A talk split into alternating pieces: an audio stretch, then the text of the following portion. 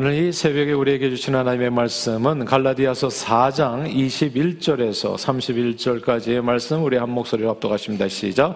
내게 말하라 율법 아래에 있고자 하는 자들아 율법을 듣지 못하였느냐 기록된 바 아브라함에게 두 아들이 있으니 하나는 여종에게서 하나는 자유 있는 여자에게서 낳다 하였으며 여종에게서는 육체를 따라 낳고 자유 있는 여자에게서는 약속으로 말미암았느니라 이것은 비운이 이 여자들은 두 언약이라 하나는 신의 산으로부터 종을 낳은 자니 곧 하갈이라 이 하갈은 아라비아에 있는 신의 산으로서 지금 있는 예루살렘과 같은 곳이니 그가 그 자녀들과 더불어 종로를 타고 오직 위에 있는 예루살렘은 자유자니 곧 우리 어머니라. 기록된 바 잉태하지 못한 자여 즐거워하라. 상고를 모르는 자여 소리질러 외치라. 이는 홀로 사는 자의 자녀가 남편 있는 자의 자녀보다 많음이라 하였으니 형제들아 너희는 이삭과 같이 약속의 자녀라. 그러나 그때 육체를 따라 난 자가 성령을 따라 난 자를 박해한 것 같이 같이 이제도 그러하도다. 그러나 성경이 무엇을 말하느냐? 여종과 그 아들을 내쫓으라. 여종의 아들이 자유 있는 여자의 아들과 더불어 위협을 얻지 못하리라 하였느니라. 그런즉 형제들아 우리는 여종의 자녀가 아니요 자유 있는 여자의 자녀니라. 아멘. 아버지를 아버지라 부르지 못하고 형을 형이라 부르지 못하니 라는 말은 유명한 홍길동전에 나오는 문장입니다. 홍길동은 양반집 자제에 비범한 능력까지 지닌 인물이었으나 세상에서 자유롭게 자신의 꿈을 펼칠 수 없었습니다. 왜냐하면 아버지는 양반이었지만 어머니가 그 집의 노비였던 서자였기 때문입니다. 당시 조선의 법, 사회적 약속에 따르면 적서 차별이 있었습니다. 종이었던 첩 적들의 자식들인 서자들은 자유한 본부인의 자식들인 적자들과는 다른 엄청난 차별 대우를 받아야 했습니다.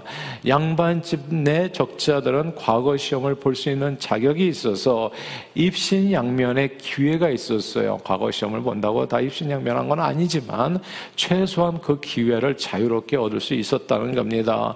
그래서 공자왈 맹자왈 공부를 하고 그 공부를 하는 목적이 있었고 공부 공부를 하면 의미가 있었고요. 그러나 서자들은 아예 과거 시험 자체를 볼 수가 없어서 공자할 맹자할 읽을 어떤 의욕과 동기가 아무것도 없는 거예요. 미래가 없는데 해봐야 소용없는 일이었다는 거죠. 그러나 그것이 조선의 법이었고 사회적인 약속이었습니다. 그때 서자들은 아버지를 아버지라 부르지 못했고 형을 형이라 부르지 못했습니다. 아, 이게 정말 서글픈 일이죠. 반면에 사회적 약속을 따라 본부인의 자식들, 적자들은 아버지를 아버지라고 마음껏 부르면서 아버지 모든 소유와 영광을 유업으로 이으며 자신의 꿈을 자유롭게 펼칠 수 있었습니다. 그러니까 본부인의 자식이 되었다는 그 이유 하나만으로 아버지 재산이 아버지 돌아가시면 다 내 것이 되어지는 거예요. 그리고 살아 계실 때에도 아버지 도움을 언제든지 그 후광을 입어서 여러 가지 기회를 이걸 보통 금수저라고 하나요? 예. 엄청난 기회를 그렇지 못한 사람에게 비교적으로 그냥 엄청난 기회를 마음껏 누릴 수 있었다는 거죠. 한때 세상은 서양이나 동양이나 중동이나 아프리카나 모두 비슷한 사회적 약속이 있었습니다. 서양에서는 정실 부인 외에 관계를 통해서 낳은 자식, 서자들이죠. 서자들을 표현할 때 성공, 그건 그래도 서자라고 해서 좋은 표현이 알고 보면 어, 비교적으로 얘기하자면 그것도 뭐 좀 서글픈 표현이지만 서양에서는 그냥 베스터드라고 해서 베스터드 사생아라는 뜻이죠. 예, 그렇게 차별했어요. 먼 옛날 아브라함 시대에도 이런 적서 차별은 사회적 약속으로 엄연히 존재했습니다. 아브라함은 하나님께 아들에 대한 약속을 받았지요. 그러나 오랫동안 본부인인 사라와의 관계에서 자식이 없자 부부가 의논해서 대를 잇기 위해서 사라의 몸종 노비 하가를 통해서 이스마엘을 얻습니다. 그러나 이스마엘은 하나님께서 약속으로 주신 약속의 자녀, 약속의 아들이 아니었습니다. 아브라함과 사라가 그 당시의 관습을 따라서 자신의 육신의 생각을 쫓아 하나님과의 약속과 상관없이 아무 상관없이 육체로 얻은 자식이 이제 이스마엘이었습니다. 이스마엘이 태어나고 십수년이 지난 후에 아, 그런데 하나님의 약속 따라서 정말 아브라함이 100세 되던 해 하나님께서 본부인 사라의 몸을 통해서 이삭을 주십니다. 이삭이 태어나요. 근데 이삭은 정말 약속의 아들이죠. 본부인의 아들 적자인 겁니다. 이삭이 태어나기 전까지 몸종 하갈의 아들 이스마엘은 마치 아브라함의 유일한 상속자인 것처럼 행동했습니다. 그러나 이제 본부인 사라의 아들 이삭이 태어나니까 이스마엘의 입지는 이제 크게 좁, 좁아진 거죠. 이제 적소차별 그대로 되어버린 거예요. 자연스럽게 이스마엘 형이었는데 이스마엘과 동생 이삭 사이에는 이제 갈등이 생기게 된 거죠. 그리고 본부인의 아들인 이삭이 이스마엘에게 핍박을 받는 모습을 보게 된 아버지 아브라함은 이 둘을 함께 두다가는 무슨 험한 꼴을 당할지 알 수 없다는 그런 두려움에서 결국 하갈과 이스마엘을 집에서 이제 나가게 합니다. 내보내게 되지요. 그리고 아, 약속의 아들 이삭에게 자신의 모든 축복을 유업으로 받게 합니다. 오늘 본문에서요, 이 얘기가 나옵니다. 사도 바울은 율법서인 모세 오경, 이 창세기에 적힌, 이건 너희가 율법을 듣지 못했냐? 창세기 말씀을 읽어본 적이 없냐? 창세기에 적힌 오래된 이야기를 끄집어내서 율법과 복음과의 관계를 설명합니다. 율법은 마치 사회적 약속에 따라서 아버지를 아버지라 부르지 못하고 형을 형이라 부르지 못하는 몸종의 아들과 같다는 뜻입니다. 그 개인의 재주와 능력이 아무리 출중해도 과거 시험조차 볼 수 없는 그런 신분이라는 거죠. 그러니까 율법을 지킴으로는 아무리 노력해도 너 갈 데가 없다는 거예요. 꿈을 이룰 수 없다. 그런 얘기를 비유로 설명하는 겁니다. 율법을 지켜 행함으로써 얻을 수 있는 하나님의 유업이 하나님의 축복이 일도 없다는 말씀이에요. 실제로 율법 아래에 있었던 이스라엘 백성들이 어떻게 됐습니까, 여러분? 아수르와 바벨론에 완전히 다 망해버렸잖아요. 꿈을 이루지를 못했어요. 율법으로 끝까지 가보니까 이거는 서자의 삶인 거예요. 서글픈 삶인 거예요. 아버지를 아버지라 부르지 못하고 율법의 종처럼 매여서 끊임없이 끙끙거리다가 결국은 그냥 나라가 망해버리는 그게 종착역이었다는 겁니다. 그런데 27절이에요. 27절 한번 읽어볼까요? 27절, 27절 읽겠습니다. 시작. 기록된 바 잉태하지 못한 자여 즐거워하라. 산고를 모르는 자여 소리질러 외치라. 이는 홀로 사는 자의 자녀가 남편 있는 자녀보다 많음이라 하였으니. 아멘. 근데 이 말씀이 굉장히 뜬금없어 보여요. 지금 율법과 복음과의 관계를 얘기하다가 왜 갑자기 잉태하지 못한 자, 홀로 사는 자의 자녀가 남편 있는 자녀보다 많다 이렇게 얘기하는가? 이제 이게 정말 이게 답답한 얘기잖아요. 그러니까 이게 애를 못 낳는 사람에게 이제 얘기하는 거예요. 그러니까 아무리 끙끙거려도 아무런 희망 없는 사람에게 주어지는 메시지인데 이 말씀은 사실 이사야서 54장의 말씀을 인용한 거예요. 갑자기 문맥으로 볼 때 오늘 말씀 성경 본문의 문맥으로 볼 때 좀 문맥에서 벗어난 말씀처럼 보이는데 이사야서 54장의 내용을 보면 이게 확실하게 무슨 얘기인지가 금방 이해가 되어집니다. 이사야서 54장은 이사야 선지자를 통해서 율법 아래에 있었던 백성들이 완전히 쫄딱 망해가지고, 그러니까 율법으로는 쫄딱 망한 거예요. 그래서 바벨론 포로가 된 후에 이사야서 54장에서 하나님께서 그들에게 새로운 축 복의 약속을 내리는 내용으로 되어 있거든요. 그 약속은 사실 아브라함에게 주셨던 약속인데 자손과 땅과 그리고 왕에 대한 약속이에요. 그리고 그것은 장차 왕으로 오시는 예수 그리스도를 통해서 성취된다는 말씀입니다.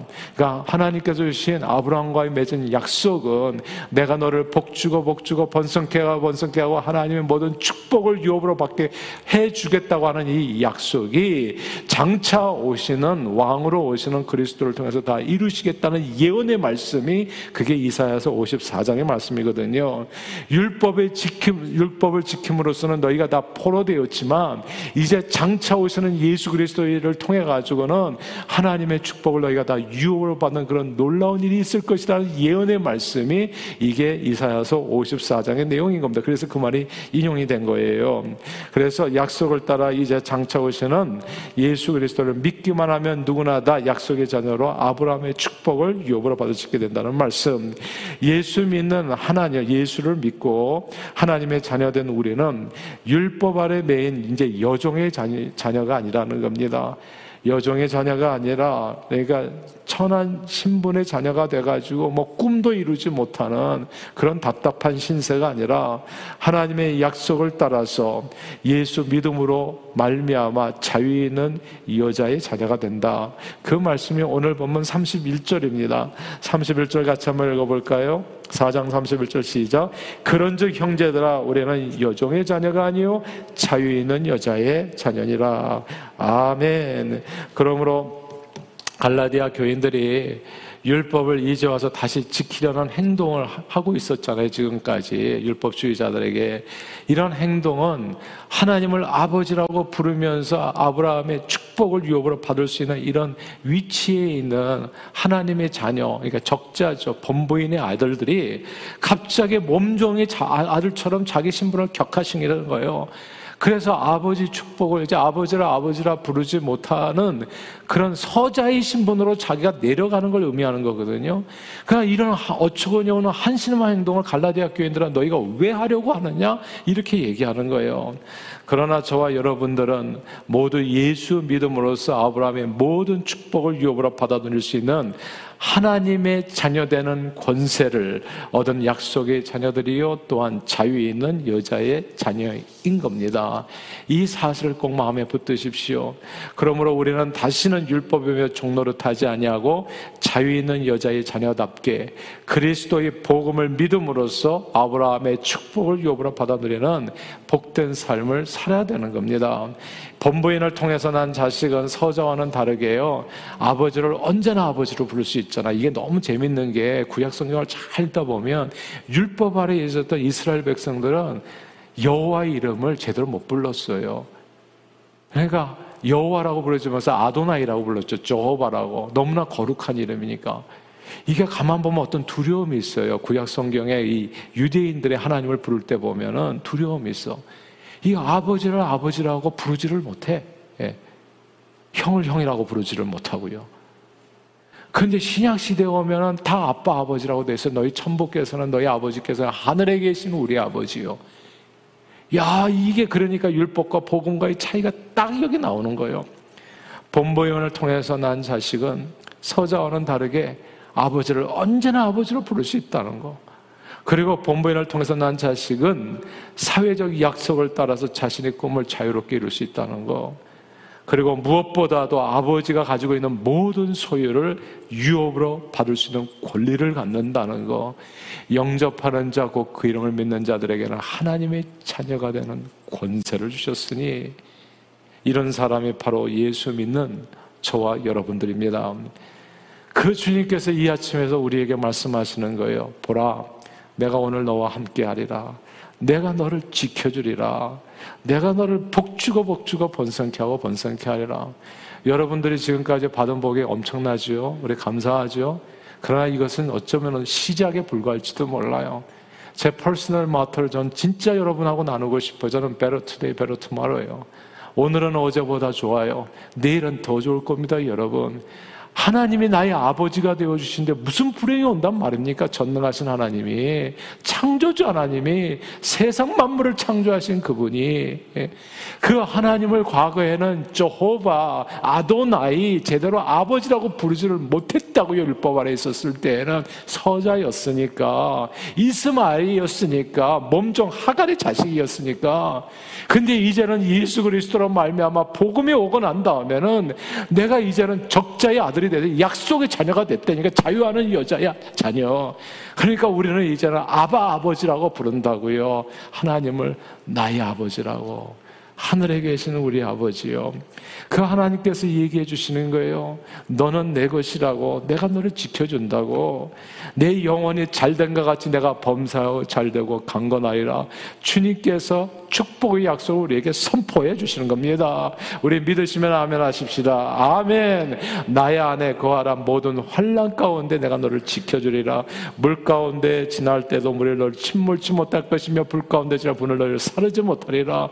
너는 내내 것이라 주님 말씀 주시는 겁니다. 예수 안에서 성경의 모든 약속들이 마치 꿈꾸는 것처럼 믿음의 기도로 저와 여러분들의 삶에 다 이루어지는 겁니다. 제가요, 사실 오늘날 기도하는 이 성전 건축에서부터 이건 20여 년 전부터 기도했던 거예요. 어떤 사람은 갑자기 뭐 이런, 일이, 그분에게는 한, 뭐, 꿈도 없이 살았던 사람들에게는 그렇지 모르지만 저는 예수 안에서 보니까 다 꿈이 이루어지는 거예요. 그냥 주님은 우리로 하고 꿈꾸게 하는 거예요. 이러면서 주의 성령이 너에게서 어린 아이는 예언할 것이요 젊은이들은 환상을 보고 늙은이들은 꿈을 꾼다고 얘기하죠.